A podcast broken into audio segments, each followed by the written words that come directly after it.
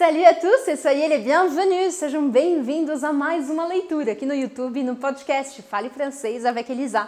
Hoje eu vou ler um texto que não é de teatro, mas é de um autor que eu já mostrei para vocês, Jean-Luc Lagarce.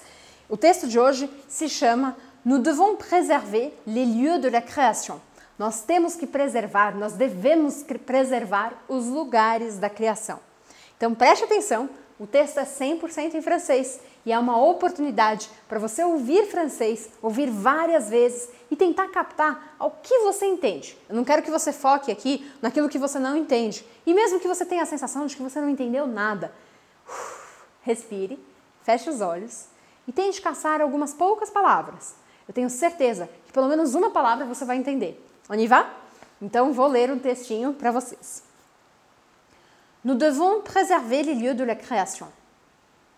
Nous devons préserver les lieux de la création, les lieux du luxe de la pensée, les lieux du superficiel, les lieux de l'invention de ce qui n'existe pas encore, les lieux de l'interrogation d'hier, les lieux du questionnement.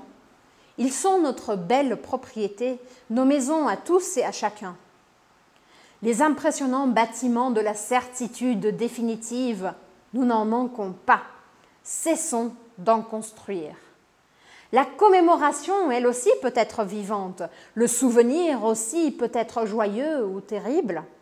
Le souvenir aussi peut être joyeux ou terrible. Le passé ne doit pas toujours être chuchoté ou marcher à pas feutrés. Nous avons le droit, pardon, nous avons le devoir de faire du bruit. Nous devons conserver au centre de notre monde le lieu de nos incertitudes, le lieu de notre fragilité, de nos difficultés à dire et à entendre. Nous devons rester hésitants et résister ainsi, dans l'hésitation, au discours violent ou aimable des péremptoires professionnels, des logiques économistes, des conseilleurs payeurs, utilitaires et médias, des, les habiles et les malins, nos consensuels seigneurs. Nous ne pouvons nous contenter de notre bonne ou de notre mauvaise conscience devant la barbarie des autres. La barbarie, nous l'avons en nous. Elle ne demande qu'à nous ravager, qu'à éclater au plus profond de notre esprit et fondre sur l'autre. Nous devons rester vigilants devant le monde. Et rester vigilants devant le monde, c'est encore être vigilants devant nous-mêmes.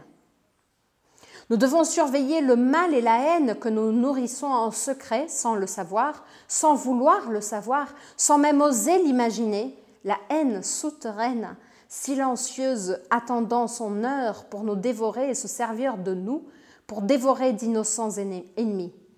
Les lieux de l'art peuvent nous éloigner de la, peur, de et lorsque nous avons moins peur, nous sommes moins mauvais.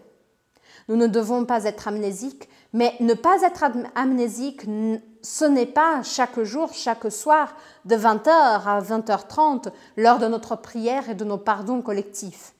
Ne pas être amnésique, ce n'est pas juste regarder le passé s'éloigner doucement de nous. Notre belle convalescence. Ne pas être amnésique, c'est regarder en face le jour d'aujourd'hui. Ce jour-ci, et regarder encore demain, droit devant, ne rien voir, bien évidemment, ne pas le prétendre, cesser d'affirmer, mais marcher tout de même. Garder le regard clair, la démarche lente et sourire encore, paisiblement d'être mal assuré. Une société, une cité, une civilisation qui renonce à l'art, qui s'éloigne au nom de la lâcheté, la fainéantise inavouée, le recul sur soi, qui s'endort sur elle-même, qui renonce au patrimoine de demain, au patrimoine en devenir pour se contenter, dans l'autosatisfaction béate, des valeurs qu'elle croit s'être forgées et dont elle se contenta d'hériter, cette société-là renonce au risque. Elle s'éloigne de sa seule vérité. Elle oublie par avance de se construire un avenir. Elle renonce à sa force, à sa parole. Elle ne dit plus rien aux autres et à elle-même.